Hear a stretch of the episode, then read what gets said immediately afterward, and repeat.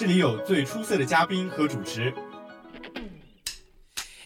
大家好，我是今天的主播。今天请到的嘉宾来头可不小。从辩证的角度来说，这件事情应该是这样子的，可是事实显然是如此啊。这里有最激烈的辩论。这件事情每个人都有关系吧？我觉得你这样说太片面了。我可不是这样认为的，我觉得你这是在偷换概念。这件事情的本质应该是这样的。这里有最热的时事话题。中新网又爆出新闻了，微博上都转疯了。哎，你有关注吗？搜罗最热最争议的话题，碰撞最激烈的讨论火花，谈你所想，谈你所思，这里就是校园三人谈。We're smashing mics in karaoke bars. You're running late with half your makeup.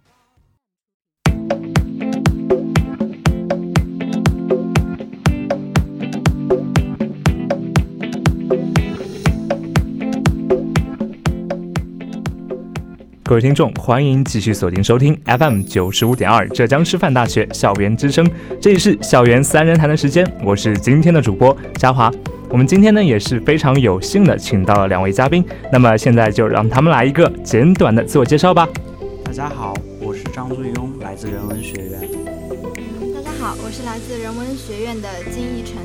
好了，那就一段音乐过后，让我们进入今天的校园三人谈吧。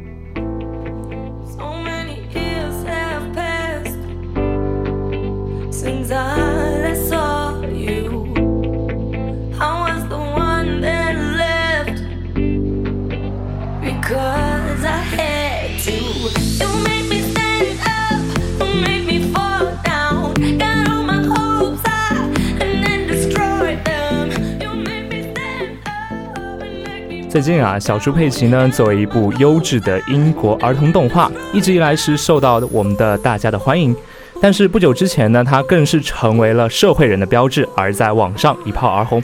然而最近呢，抖音也是宣布封杀了小猪佩奇，引来了网友一片唏嘘。小猪佩奇为什么爆红于网络？它与社会人为何又会被联系呢？抖音对于小猪佩奇的封杀是否有些过激？儿童动画在成人的滤镜下会变成什么样的模样？那么就让我们走入今天的校园三人谈，让我们来一探究竟吧。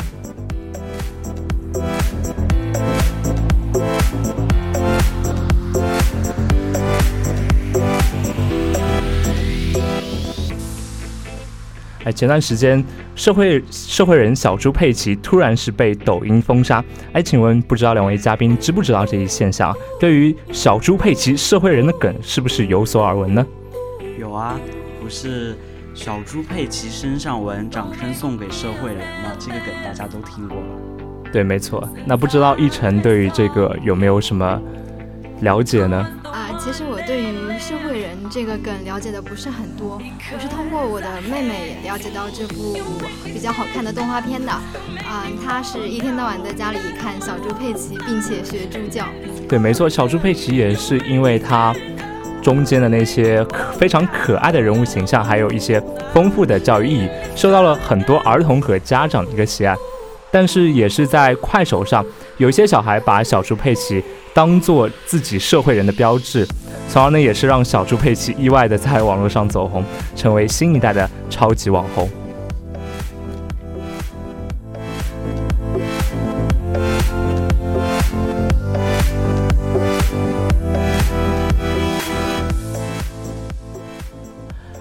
其实如今啊，在抖音上也是看不到关于小猪佩奇的任何内容了。而小猪佩奇被抖音封杀的话题也是上了一个微博热搜。那么为什么抖音会封杀小猪佩奇啊？你们对此有没有什么一些独特的看法呢？它本身这个社会人的现象就会带有一些社会风气，这种风气并不是很好，所以根据国家政策规定吧，所以就会被封杀掉，对吗？那么它对于一些原著会不会也是有一些侵权这样的行为所在呢？我觉得是有的吧，他随意就是篡改它里面的一些形象啊，然后把这些东西拿出来当做一种类似于品牌来，就是向成人出售它的这种价值观，我觉得就是不是很好的一种风气，就是会带坏我们的一些社会风气会影响我们一些价值观的判断，是这样吗？对的。哎，那么在抖音封杀小猪佩奇之后，还是有很多人对于这个表示了惋惜。那么你们赞同抖音对这个小猪佩奇进行封杀吗？其实就我来说我是不赞同的。为什么呢？我认为小猪佩奇它从本质上来说还是一部非常优秀的动画片，它其中传递出来的一种价值观是非常和谐并且积极向上的。对于我们广大的观看这部动画片的小朋友来说是一个非常好的引导。那俊庸对于这个有没有什么不一样的看法？我觉得封杀是对的，因为在我看来它里面的一些情节，比如说小孩子学猪叫，小孩子去踩水坑，这样的一些情节其实是不好的，就是会有误导作用，对吗？对，存在一些误导作用。其次就是它里面的一些情节，就是比如说现在也有一个梗叫塑料姐妹花，没错，这种社会上的那种成人交往的法则去带给孩子的影响，我觉得是很差的。这个动画片应该是给予孩子一种童真的印象，而他就是却把这种社会上的成人交往的法则给孩子展示出来，我觉得这样是不好的，就是扭曲了他原作的价值内涵，要把他本来表现的这种积极的反而变成一种消极的。对，那一晨呢？其实在这里我和俊庸有不一样的想法。我认为就是他说的第一个点，就是小猪佩奇会引导小朋友们去做一些相当于踩水坑啊、学猪叫啊这样不好的行为。但是我认为小猪佩奇相比于我们国内现在现行的其他的一些动画片来说，只有好没有坏哦。比如说吧，那个喜羊羊与灰太狼，它传递的一种价值观就是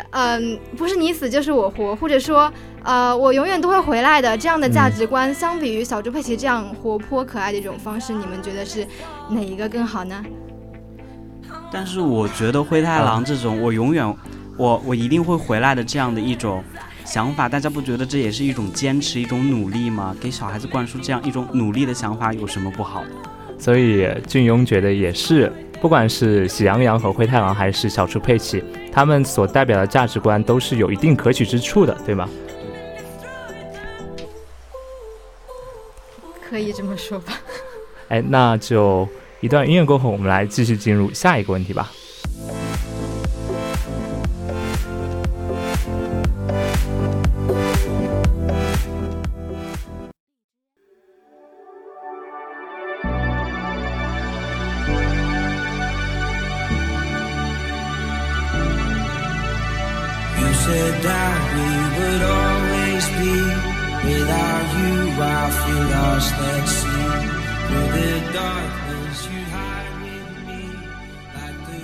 其实小猪佩奇也不是刚刚引入中国，它早在2015年就是已经被我们的 CCTV 所播放了，但是它却是在近几个月引起这种轩然大波。那么你觉得小猪佩奇它为什么会突然就走红啊？我个人觉得跟那个网络平台的对它的一种普及，像现在抖音，然后微博、快手这些平台在上面传播这样的一个东西，在成人群体里就让它火了起来。就是说网络是作为它的一个平台进行一个非常广泛的传播。是的，因为像就是成人群体相对于小朋友来说，他们有更多的发声渠道。当小猪佩奇进入他们的视野以后，它的影响力一下子就会被扩大了。还有就是它本身这个形象就是挺萌挺 Q 的，然后成人看到这一些，也有一些人会喜欢这一些东西，所以在网络上就是出现以后，大家了解更多以后，它就红了起来。就是会感觉，因为小猪佩奇在我们印象中就是那种非常可爱的印象，与他可能联系的那种社会人印象会有一种反差萌吗？对。而且我觉得小猪佩奇他的受众设定也非常到位吧。它整一个设定的一个温馨的家庭氛围，或者说是一种人际关系如何处理上面的指导，对2到4岁的小朋友其实是非常受众这个群体定位是非常明确的，而且它本身那些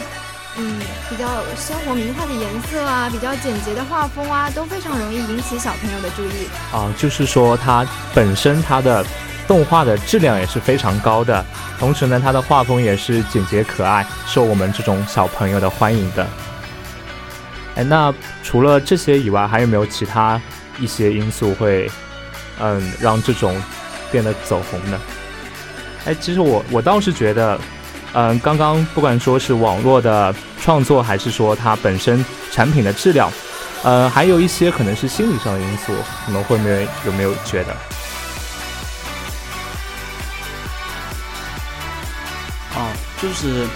就是当时不是就是还是刚刚那个梗，掌声送给社会的，对对对，没错，这个大家基本是以一种自嘲的形式来凸显一种萌，来缓解大家对这种一些尴尬场面的一些缓解一些尴尬的场面，所以这样就是慢慢大家拿它当口头禅去缓解这种场面的时候，就起到了一种蛮不错的效果，然后就红了起来吧。其实我们刚刚聊这个是从一个心理层面去进行的，那么其实不只单单是小猪佩奇，其他一些像是一些恶搞的视频，或者说是影视剧动画，都是非常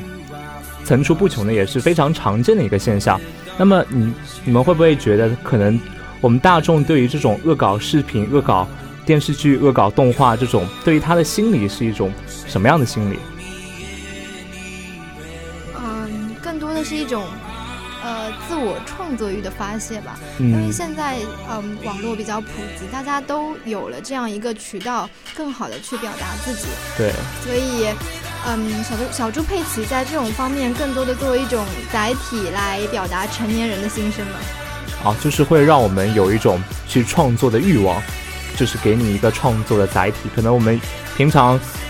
大家可能都会有这种创作的欲望，但是苦于没有像是这些电视剧就是没有缺少一个载体，所以会以这些为载体进行一些创作。对，还有就是我个人觉得像就是搞怪会比较好笑，有一些人通过这个来博人眼球，然后真的起到了这种博人眼球的效果，然后让这些被搞怪的电视剧、动画片之类火起来，大概有这样的原因。其实我觉得这个也是我们大众现在普遍都会有的这种心理，就是那种娱乐至上的心理，觉得哪些事情比较搞笑就不顾一切的去做这样子。但是其实某种程度来说也是对社会一种不负责任。对的，因为你通过这样丑化别人的形象、搞怪的形象去取乐的话，其实这样的价值观是有一点有点问题的，对，是有问题的，所以这样的价值观还是不是很可取吧。通过丑化，如果仅仅只是调侃还好，但是有一些是刻意的丑化，这样就不是很正确了。没错。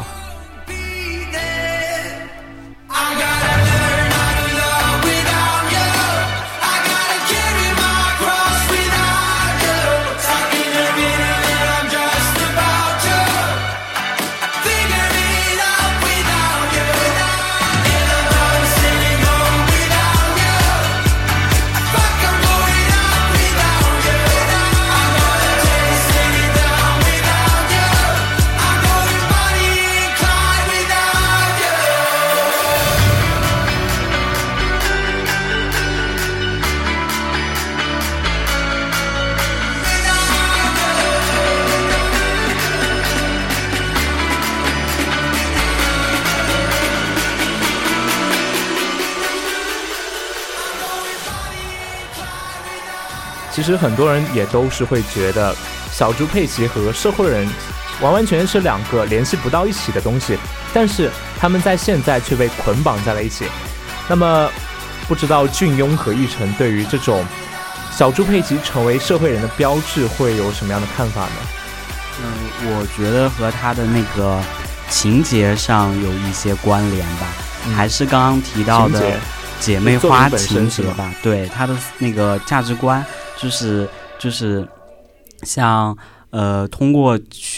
就是盗取别人的一些想法的这样的一种有偏差的价值观，然后跟社会人那种不良的风气联系了起来，就是他们有共同之处。对，其实刚刚君有提到，就是像剧情里面，我们也知道佩奇一家的生活消费也是被我们看作是非常土豪的一种存在啊，是的，就是感觉他们经常会出游啊，并且进行一些比较奢侈的活动这样。那么不仅说是它情节上有一些可能是不良的这种价值观的影响，那么除了情节以外呢，还有哪些东西？不知道他的形象会不会跟社会人有没有联系啊？形象，吹风机形象吗？我嘉华倒是觉得他的形象跟社会人的形象会不会有那种十分反差的那种存在？就好像两个非常不搭嘎的东西，就是突然之间被联系在一起，会让人有一种反差萌。一定程度上是这样子的吧。因为小猪佩奇他其实是一个非常单纯可爱的形象，当我们把成人世界的因素加进去了以后，萌生了一些像什么塑料姐妹花什么的，一些比较社会的一些东西，与他本身单纯的一些个性形成了对比，所以形成反差萌的效果也是有的吧。那么不只是成年人啊，但是现在还有很多的未成年人也是以小猪佩奇来进行一个自我标榜的，这些事情其实是跟他们的年龄也是不太相符的一个行为。那么你们会不会觉得这种未成年人这种自我标榜为社会人这种是一种非常危险的一种信号？我觉得是挺危险的，其中一部分还取决于他的那个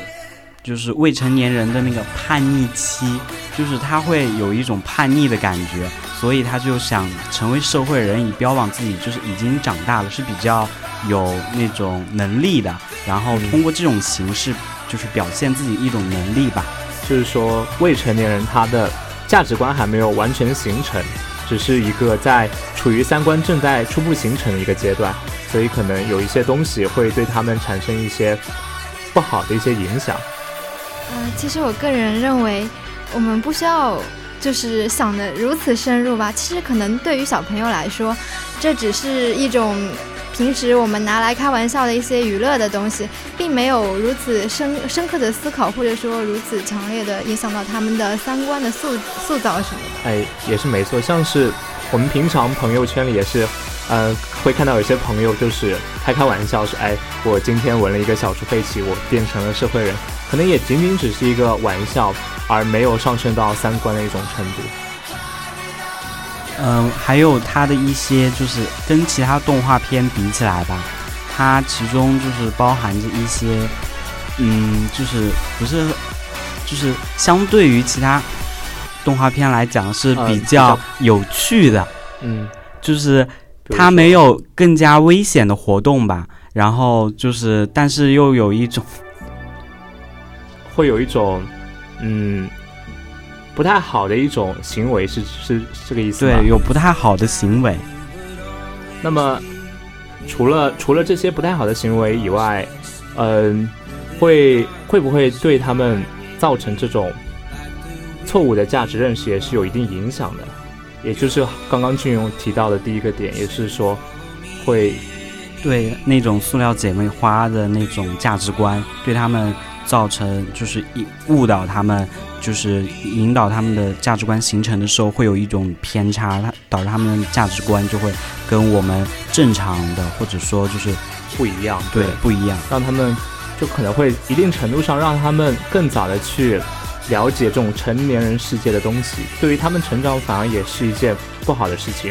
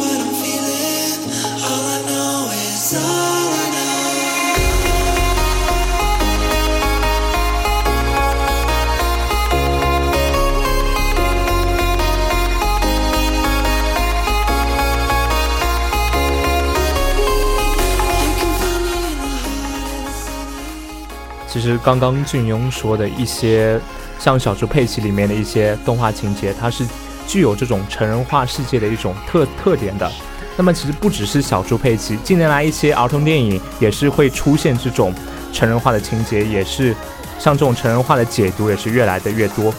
而许多动画中的成人像内涵和细节也是让人细思极恐的。那么不知道你们会对这些成人向的解读和成人化的内涵会不会有这种其他的一些不一样的看法，会觉得他们是一件好事或者说是一件不好的事情？我觉得其实是不好的事情，因为动画片本来是给孩子们看的，对，就是给他们一种启蒙的作用，但是现在过度的成人化的解读，把一些就是偏离正常三观的东西解读进去的话，其实就是扭曲了原本这个儿童动画的一个价值取向。其实我不这么觉得，因为对于小猪佩奇这样的动画来说，它对小朋友的影响其实可能并没有这么深吧。他们更多的就停留在一个觉得这个动画片还挺不错的，挺好玩的这个层面上，也许影响是有一点的，但是我觉得孩子们嘛肯定也是要成长的，他们比较早的接触一些成年世界的一些交往法则也不一定是一件坏事，更何况小猪佩奇它如今比较成熟的一个周边产品的售卖，这样子也对我们其他的国产动画片的周边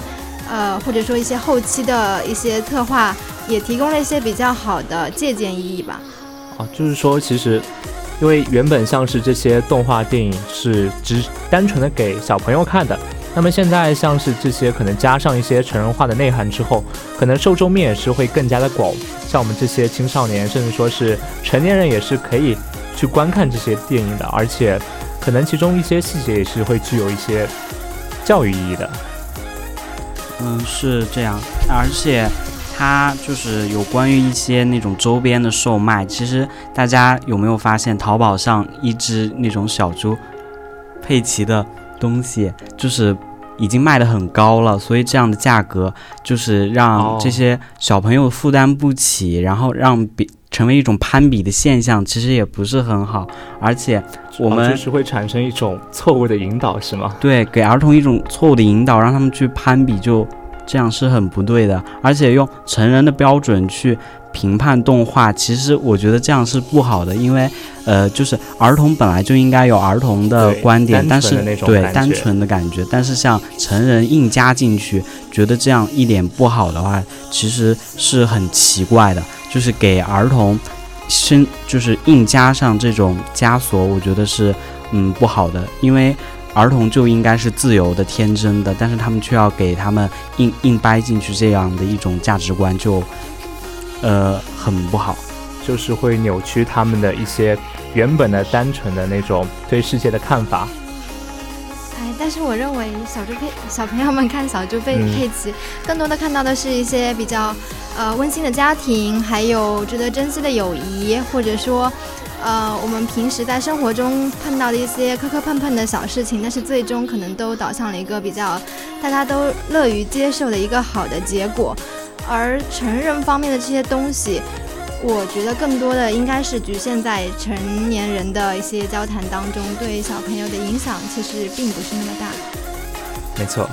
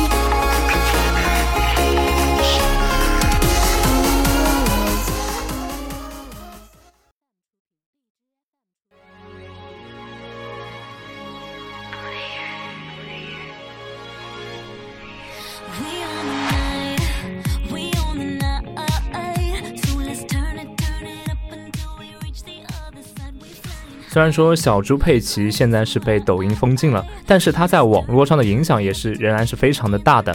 那么我们要如何正确对待它所代表的儿童动画的社会上现象呢？也是一个非常值得我们深思的一个原因。首先吧，我们大学生就是应该少就是谈论这种少玩梗，就是说这种社会人的梗说的少了，这种风气我觉得自然也会下降下去。另外一点就是我们就是作为成年人本来就应该树立一个正确的三观，给孩子们一个标榜，所以给就是我们如果能做到的话，这样的风气自然而然也就下去了。那么刚刚俊庸他是从我们当代大学生自身的角度去分析可能对于这种社会化现象的一些看法和解读，那么不知道奕晨有哪些看法我认为就是我们大众也可以对它进行一个更好的规范作用，营造一个比较健康向上的社会风气吧。还有相关的平台，像我们抖音啊这些平台也可以设立一些相关的一些规定，或者说是一些措施，对它进行一个合理的规范吧。对，就是相当于是最好是能够更好的保留我们这些原汁原味的乐观向上的一些东西，而对于一些恶意的曲解或者说是丑化，更好的可以把从中剔除。就是说作为一种监督的一种平台，让这些可能不利于我们大众儿童去所理解的这些东西所剔除掉之后，然后把那些好的东西保留下来，也是对于我们特别是儿童一种比较好的一种保护作用。其次的话还有就是我们就要尊重原作嘛，因为它其中很多一部分的社会现象就是通过恶搞其实就是一个不尊重原作的现象，不尊重原作这本来就是一种不对的行为，而且这种不对的行为就引发了更多的不良的风气，所以我们要把这种行为杜绝，这样的话才能就是建设一个比较和谐的社会。没错，其实在中国特别是这种现象也是层出不穷，就尊重原作我觉得在我们中国还是道路还有很长很长要走。包括我们这些周边的厂家，他们在对小猪佩奇进行一些消费的同时，也要兼顾我们受众的一些价值观念，这些我们怎么样去看待他们，也是应该有一种理智的这种心态和情感去面对像是类似于小猪佩奇一样的东西，不要说去跟风这样子，对吗？是的，更多的是对于我们一个社会价值观的一个引导吧。